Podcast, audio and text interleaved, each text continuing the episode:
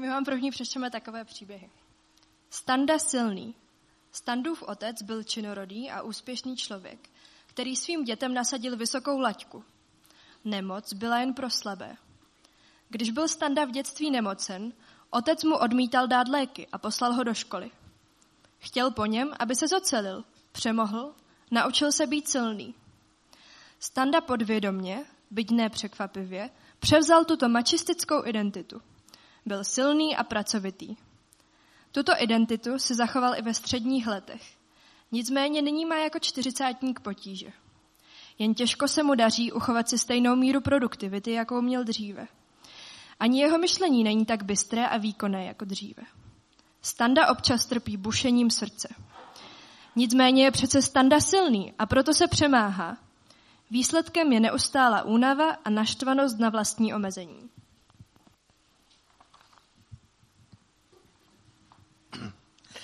Perfekcionista Petr.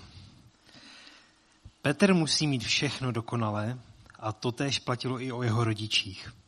Když byl při zkoušce už úspěšný jen z 95%, ptali se ho rodiče, a co těch 5%? Nyní, tedy o 30 let později, z něj perfekcionismus udělal hyperkritického manžela a otce. Rovněž ho paralizuje v práci. Petr není schopen odevzdat zprávu a sestavit prezentaci nebo přednést projev, pokud nemá pocit, že vše je dokonalé. Přestože jeho šéf i spolupracovníci chválí, Petr si vyčítá jeden či dva drobné nedostatky a nedokáže o nich nepřemýšlet. Petr si jednou postěžoval. Ať už jsem dosáhl čehokoliv, vždy jsem musel přemýšlet o svých nedostatcích. Považoval jsem se za neschopného. Nějak se mi podařilo z toho udělat duchovní dar. Nabil jsem dojmu, že Boha těší, když se trápím svými chybami. Bylo to jakési zvrácené pokání. Příběhy jsou smyšlené. Jeník jenom. Takových jeníků jsem v církvi potkala mnoho. Na otázku, co děláte, odpovídají. Já jsem jenom instalatér, já jsem jenom prodavač, nebo já jsem jenom učitel. Za těmito odpověďmi je nebiblické pojetí práce. Milná představa, že boží povolání jsou jen ta, která souvisí s církví a že skutečně smysluplná práce je jen ta, která je zjevně křesťanská. Jeník nikdy neslyšel, že když se pastýř stará o ovce, je to před Bohem stejně hodnotná práce, jako když soudce vynáší rozsudek, nebo když starosta dělá důležitá rozhodnutí. Tak jo, přátelé, já to ještě nemám natrénované tady v těchto prostorách. Děkuji za ty tři příběhy. Ano, veškerá podobnost je čistě náhodná. Já bych se našel asi ve všech těch třech.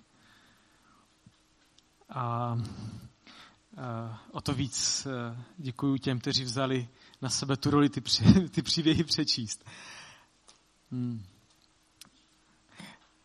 Tak my dneska a, končíme, dneska je taková zvláštní situace. situace. My dneska začínáme novou sérii a zároveň končíme starou sérii kázání, kázání Reset. I když už to tady nevidíte na, na té grafice, tak to neznamená, že jako máme ten reset hotový. Jo? Jako naopak.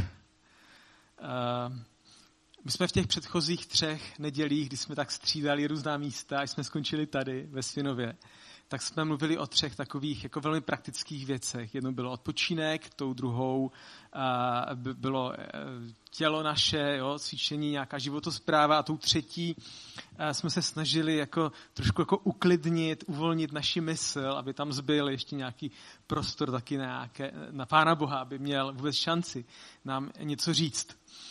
A, a já si myslím, že to byl takový jenom úplně jako základní úklid, který někdy člověk musí udělat ve svém životě, aby byl vůbec schopen pracovat na něčem jako větším, na něčem hlubším. A abychom byli připraveni na opravdový reset. A tak eh, nevím, jestli se vám podařilo něco za ten poslední měsíc resetovat, jako nebudu se ptát, já nebudu vás zkoušet. Eh, já jsem se snažil některé věci jako změnit, nejlépe mi jde spánek, to by, že to je tak na 70%. S tím cvičením, moje tělo, jako já když necvičím, tak to potom jako stuhne to tělo a tak tam jsem tak jako na 50%. A, A nejhorší je ten pořádek v hlavě si udělat. Jo? Tam bych řekl, že mám největší rezervy. Uh, ale, ale jako sám u sebe jako cítím, že pokud chci něco opravdu zásadního změnit, tak u toho nemůžu být úplně vyčerpaný. Nemůže, nemůžu, nemůže mě zrazovat moje tělo a nemůže mi to v hlavě hučet tisíci jinýma věcma. Ale je to teprve začátek, protože opravdová změna je skutečně ten opravdový reset potřebný mnohem hlouběji. A proto tady je ta otázka, kdo jsem? Protože to, za koho se považuju, jak o sobě smýšlím, to, jak se vidím, zásadním způsobem ovlivňuje moje vztahy k lidem, ale i k Pánu Bohu, můj duchovní život a taky jak pracuju, ovlivňuje to moje, eh, moji morálku, co je pro mě přijatelné, co není. Vlastně, tak jak se to slyšeli v těch třech příbězích, to, kdo jsem, tak nějak otiskuje a dává tvar tomu, co potom jako děláme. A možná jste sami jako cítili, že v těch příbězích eh, všichni ti tři, eh, Jeník, eh, Petr i Standa, jako vlastně bojují se svojí identitou a s tím, kdo, kdo jsem. Tak to je otázka. Kdo jsem? Kdo jsi ty? Jak vidíš sám sebe? Jak bys slovy popsal svoji identitu? Já vím, že to není lehká otázka a přesto vás poprosím, máte většinou kolem sebe někde nějaký papírek, nějakou tušku. Zkuste a napsat třeba jedno, dvě, tři slova, které vás jako napadnou, když padne ta otázka, jako kdo jsi, jak by uh, se vlastně charakterizoval. A prosím, já, já vím, že je neděle, jo, a jsme, jsme jako v kostele, no tohle není kostel, a jsme tady u nás, My nevíme, jak tomu budeme říkat pořád, jo. Kostel určitě ne. tak, eh, eh, tak, eh, tak já vím, že jsme tak naladěni jako říkat ty správná slova, ale zkuste napsat to, jak opravdu jako cítíte, se cítíte, že to, kdo jsem, co vás třeba vystihuje. Chvilička, můžete tím popřemýšlet. Dvě, tři slova si napsat.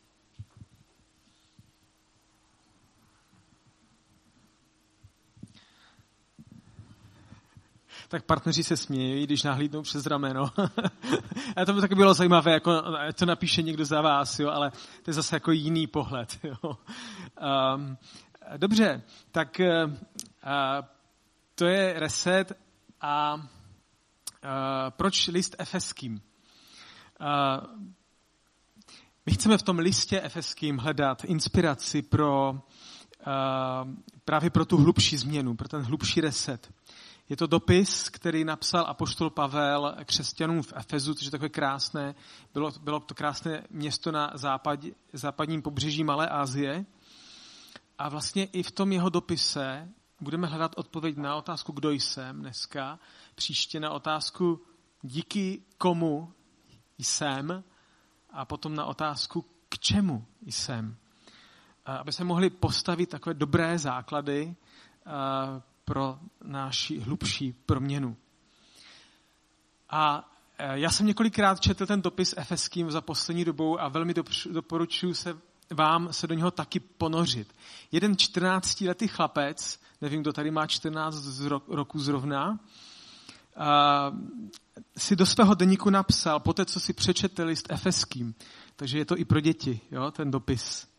Vidím nový svět, mám nový pohled nové zkušenosti a nové postoje k druhým lidem. Ježíš mi oči, ožil před očima a stal se středem mého života. A s ním jsem byl obživen i já. On zažil jako opravdový reset, ale takový reset, který zcela změnil jeho pohled. Pohled na sebe sama a v konečném světku taky na pohled jako na, na lidi kolem sebe, na, na svět kolem sebe. Mám nový pohled, říká, úplně jako nadšený. Chceš se dívat na věci novým pohledem, tak zkus otevřít list efeským a hledat tam inspiraci pro nový pohled. Ten eh, dopis patří k jedním z nejsilnějších textů v Novém zákoně a možná je to proto, že ho Pavel psal z vězení v Římě a psal ho právě tady těmto lidem v Efezu, se kterými on prožil tři asi možná nejkrásnější roky svého života. On ten sbor v Efezu založil, tři roky je vyučoval evangeliu a tomu, jak žít nový život v Kristu. A ve skutcích se vypráví, když se Pavel loučí s těmi svými eh, přáteli z Efezu.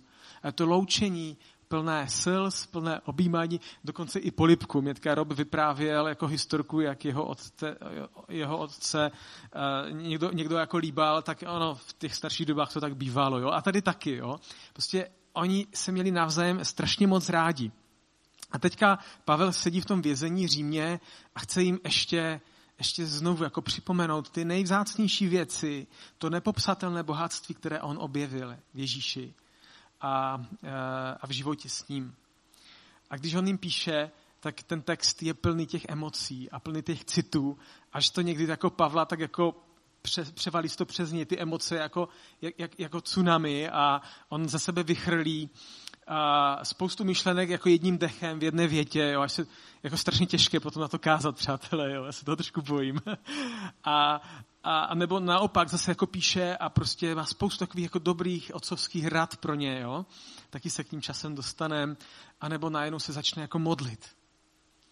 A, a je tam jedna modlitba a já, když jsem tu modlitbu četl, říkám, to je, to je i moje modlitba, jo. Já jsem s váma prožil víc než tři roky a doufám, že tomu není konec, jo ale vlastně modlitba, kterou, která jako vyjadřuje to, že, že je v nás touha, abychom zase hlouběji naplnili to, co sami všichni společně chceme.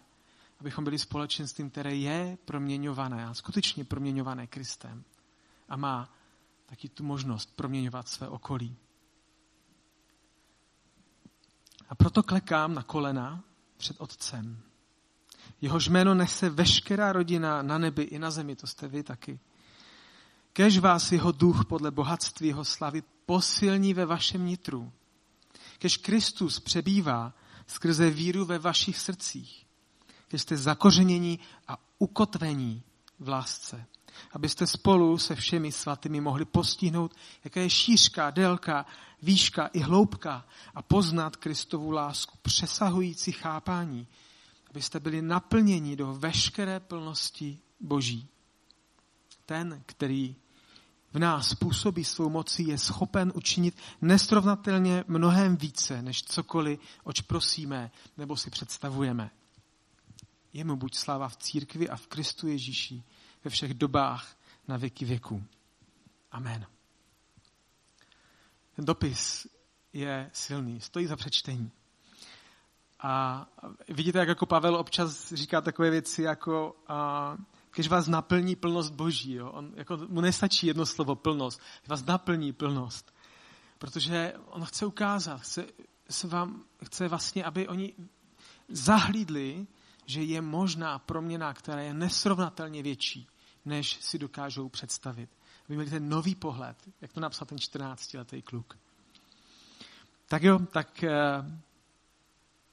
Začíná to u toho, kdo jsi, jak se vidíš, jak se díváš na sebe, jak tě vidí Bůh, kdo jsi v jeho očích, jaká může být tvoje proměněná identita.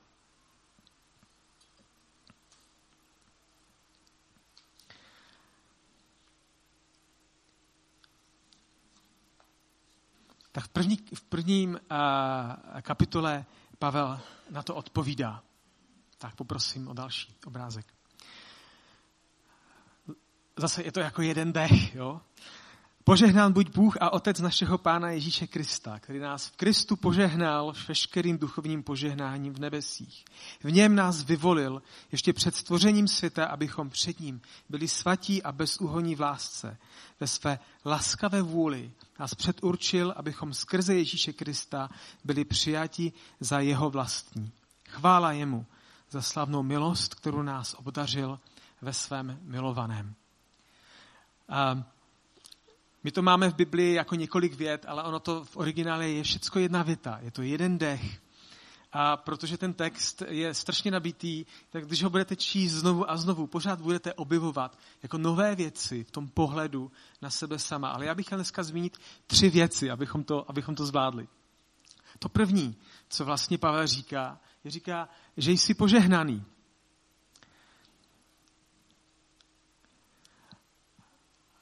Požehnán buď Bůh, v Kristu nás požehnal. Jsi požehnaný. To slovo požehnaný je takové archaické trochu a přesto a myslím si, že ho úplně nemusíme vysvětlovat, jo? že každý z nás ví, že když je něco požehnané, tak je to jako fakt dobré, jo? že to je něco, co zahrnuje všechno pozitivní. Dokonce i na Facebooku je emotikon, cítí se požehnáně, nevím, jestli si toho někdy všimli, že u těch emotikonů jsou jako výklady, abyste se jako nespletli. Jo? Bacha, co posíláte. Jo? A Prostě požehnání je cosi, co dává člověku jako zvláštní, jako životní sílu, která mu umožňuje uspět. Uspět v takovém tom svém vnitřním uh, světě, ale i, i na venek. A dokonce už tady na zemi. Není to něco vzdáleného. A jako, jako je radost být požehnaný. Jo? Když, když budu požehnaný, tak se budu usmívat, budu mít z toho radost. Protože to je super. Jako pán Bůh mě požehnal. A stejně tak, jako je radost potkat někoho, kdo je požehnaný. Nevím, jestli to zažili někdy, že jste se setkali s někým a řekli jste si, to je jako požehnaný člověk. Jo, je to někoho, z koho to jako vyzařuje, jako svítí, jako něco, něco mimořádného. A Pavel říká těm efeským, jsi si požehnaný. V Kristu můžete být a jste požehnaní. A nejenom jako tak, jako, že, jako troška štěstíčka, jo? Je to strašně zajímavé. On říká, Bůh je požehnaný tím, že vás požehnal. Že to přímo souvisí s božím požehnáním. Že to je něco, co neustále jako takhle proudí mezi tebou a Pánem Bohem. Bůh je požehnaný, požehnal tebe. A proudí to taky mezi Pánem Bohem a druhými lidmi. A je to něco, co vlastně má taky proudit mezi tebou a druhými lidmi. A vlastně, když Bůh říká, jsi požehnáný, říká, já chci si tě použít. A vybavil jsem tě vším proto, abys mohl zažívat, abys byl součástí toho mého velkého záměru dát své požehnání. Nejen tobě, ale taky lidem kolem sobě. Nejenom, že uh, to požehnání takhle proudí od Boha, ale ono je neomezené. Tam se píše, že nás požehnal vším duchovním požehnáním v nebesích. Takže jak kvantita, tak kvalita je vlastně neomezená. Není to tak, že by Bůh chtěl to duchovní požehnání dávat jenom jako trošku, takhle nějak jako vzácně, občas. Někdo má to štěstí, pán Bůh mě požehnal. Říká, ne, máte všechno, co potřebujete. On říká vlastně, ty jsi požehnání plně na to, abys mohl být tím, kým Bůh chce, abys byl. Nemusíš být sevřený, jako ten Standa, nebo ten Petr, nebo ten Jeník. Jako mm, sevřený tím, co všechno je mimo mé možnosti, na co nemám, nebo co už nedokážu. Mě to někdy trápí, jo? někdy jsem sevřený, jakože tohle není v mých silách. Jako nemusíš dokázat všechno, co dokážou lidi kolem tebe. Jo? Vždycky budeš mít kolem sebe spoustu talentovanějších lidí než si ty jo? a schopnějších. Ale máš se zaměřit na to, čím Bůh tebe požehnal. Ať jsou to tvoje schopnosti, nebo tvoje vztahy, nebo tvoje příležitosti, které máš. A tam Pán Bůh pro tebe má všechno nebeské požehnání, abys ho využil, aby si v těch věcech mohl žít naplno. Jsi požehnaný. To první. To druhé. V něm nás vyvolil ještě před stvořením světa, abychom před ním byli svatí a bez uhoní v lásce. Takže nejenom, že jsi požehnaný, ale jsi taky vyvolený. A vyvolený k něčemu. A mluví o lásce, která je, která je uh, svatá, to znamená čistá, taková nepokřivená láska, bez, bez, nějaké, uh, bez nějaké kličky, bez nějaké lsti, a která je dokonalá, bezúhonná. Je perfektní. Ty jsi vlastně vyvolený k tomu, aby si žil život v lásce, která má božskou kvalitu, která má boží kvalitu. A stejně jako to požehnání takhle je jako pingpongový míček, něco, co proudí mezi námi a Bohem, tak i tu lásku Bůh dává stejným způsobem. To není ta láska, kterou vydusíš sám ze sebe, ale to láska, kterou Bůh dává, aby ty si ji mohl dávat dál. A zdroj té lásky je neomezený. A abychom o tom nepochybovali, tak Pavel říká, on si nás takto z lásky vyvolil, ne někdy v budoucnu, až, až splníme nějaké podmínky, ale už před stvořením světa. Jako už dávno předtím, než si vůbec vzniknul, tak Bůh jako se rozhodl, on si tě vyvolil, že tě bude milovat.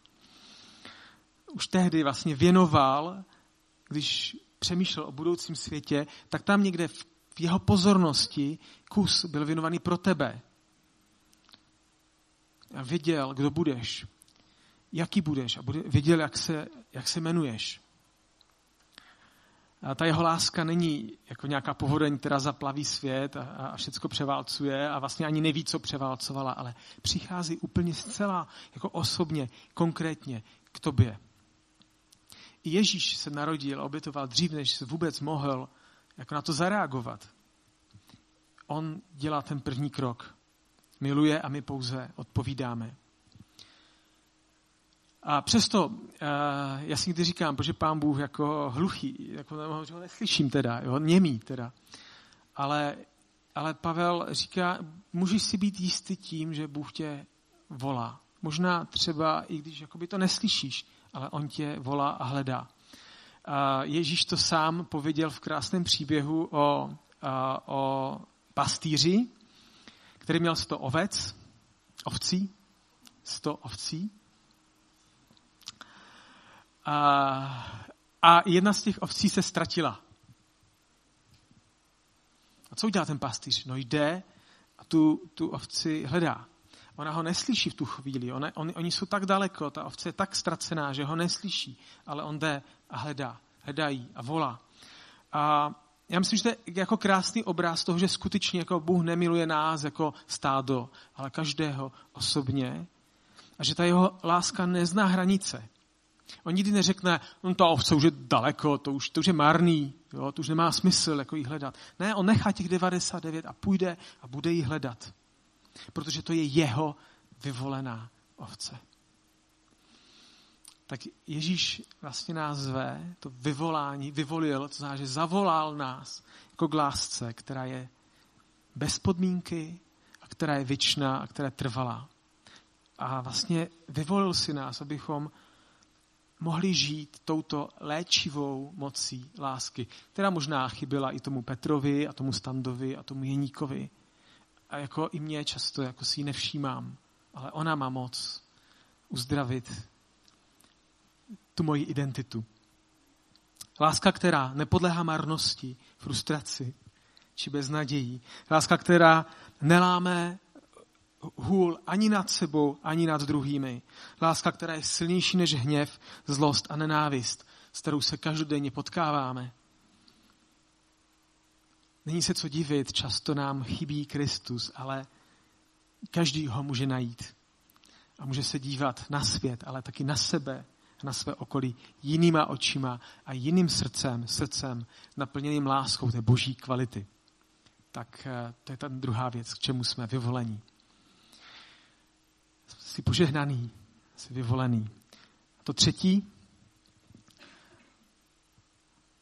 a jsi předurčený. On ve své laskavé vůli nás předurčil, abychom skrze Ježíše Krista byli přijati za jeho vlastní. Předem nás určil, abychom se stali jeho vlastními syny a dcerami. Vlastně nás Bůh adoptoval. Helča pracuje jako klíčová osoba pro pěstounské rodiny, takže já vím, jaký je rozdíl mezi adopcí a pěstounskou péčí. Když máte dítě v pěstounské péči, tak až mu je 18, tak vlastně končí vaše závazky vůči němu. Ale adopce, váš závazek nikdy nekončí. To dítě je stejné jako vaše vlastní. Nese vaše jméno, má všechna práva, stoprocentní práva vůči vám, bude taky dědit váš majetek. A Bůh si nás adoptoval, abychom neměli ani procento pochybnosti v tom, jestli můžeme k němu přijít. Můžeš k němu přijít bez jakýchkoliv limitů, tak jako dítě přichází za svým tatínkem. On vlastně tím, že nás přijal za své vlastní, tak vlastně smazal všechny překážky, odstranil všechny bariéry, také naše hříchy. To je to, co jsme špatného udělali, čím jsme rozbili ten boží obraz sobě, tak vlastně Bůh smazal. A zrovnoprávnil nás sám eh, se svým vlastním synem. Že on říkal, vy, vy jsi můj syn, ty jsi má dcera, tak Ježíš je tvůj sourozenec. Jako to je naprosto jako revoluční představa. Ale Bůh to udělal, aby nebylo pochyb, že on touží po vztahu s tebou a chce, aby ten vztah mohl být dokonalý a nezvratný, bez jakéhokoliv ale, a aby si z ní mohl být jistý. Zdá se ti to málo? V tom, kdo jsi? Jsi požehnaný, jsi vyvolený a jsi určený k tomu, abys byl jeho synem, jeho dcerou. Je potřeba si ještě něco dokazovat, za něčím se ještě hnát, jako Standa, Petr nebo Jeník. Stačí být tím, kým můžeš být v Kristu. Celý tenhle balíček těch tří věcí, požehnaný, vyvolený, předurčený a asi byste tam našli další, až to budete pročítat, uvidíte tam další věci. Ale celý ten balíček je zabalený do jednoho obalu v Kristu. Celý ten balíček je v Kristu. Bez Krista všechno zmizí. Pouze v něm se stavají realitou. Můžeš se na sebe dívat bez Krista. Často se tak na sebe dívám. Co uvidím? No, uvidím sám sebe tady a teď, člověka, který se jednou narodil, tak nějak se protluče životem a pak umře. Možná můžeš být s tímhle pohledem spokojený, jako spousta lidí vede krásný život.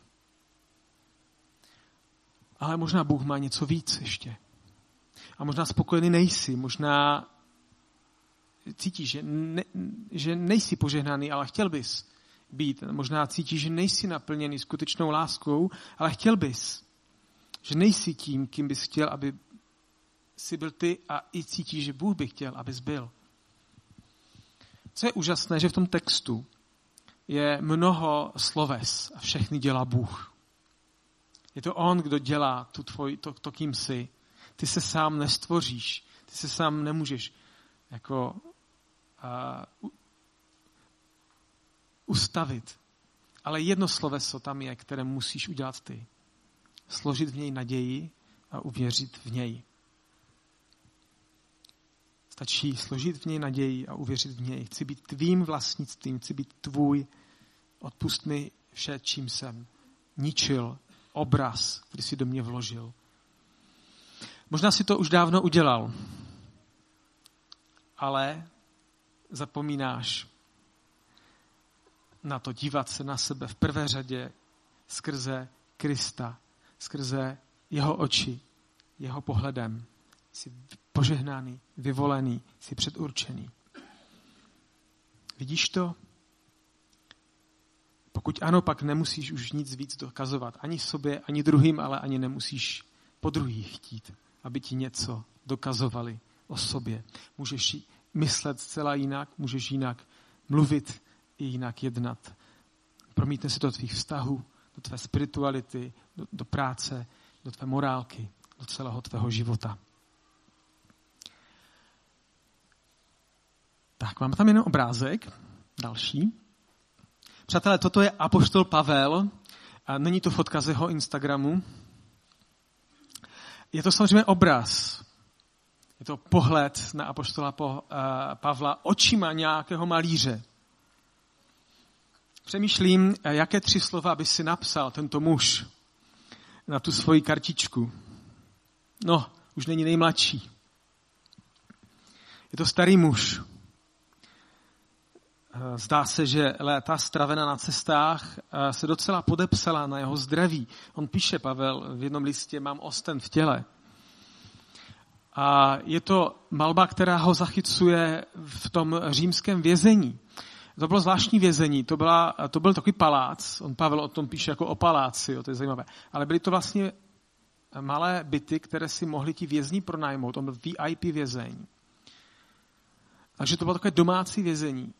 No ale on byl eh, téměř neustále, to tady na tom obrázku teda není, to mě mrzí, to jsem nenašel jo, nikde, eh, připoutaný eh, k vojákovi, který ho hlídal. Byli to vojáci z římské, z cesárovy pretoriánské gardy, byla to vlastně přímo císařská garda, to byli elitní vojáci, kteří střežili apoštola Pavla.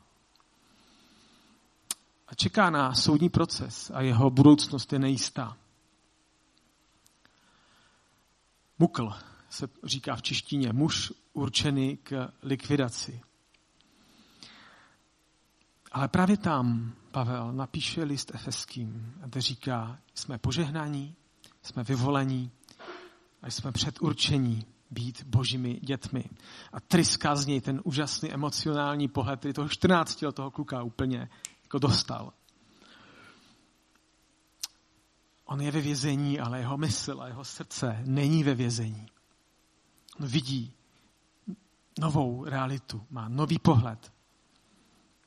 Je zajímavé, že v jiném eh, dopise, který napsal z tohož vězení, eh, úplně nadšeně píše, chtěl bych, bratři, abyste věděli, že to, co mě potkalo, přispělo k prospěchu Evangelia. On se raduje, že je ve vězení, protože mu to dalo neskutečné příležitosti. V celém paláci, tím si to vězení, se ví o tom, že jsem vězeň pro Krista.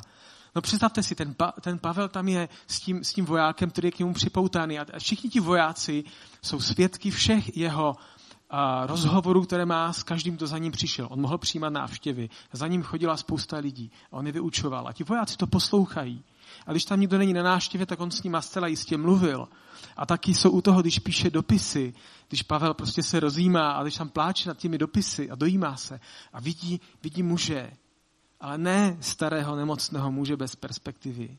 Nevidí člověka, který si stěžuje na špatné okolnosti, který je plný nenávistí ke svým věznitelům a který se bojí o svoji budoucnost. Oni vidí, že ten muž je požehnaný, že je plný lásky a mají jasnou identitu zakotvenou v Kristu.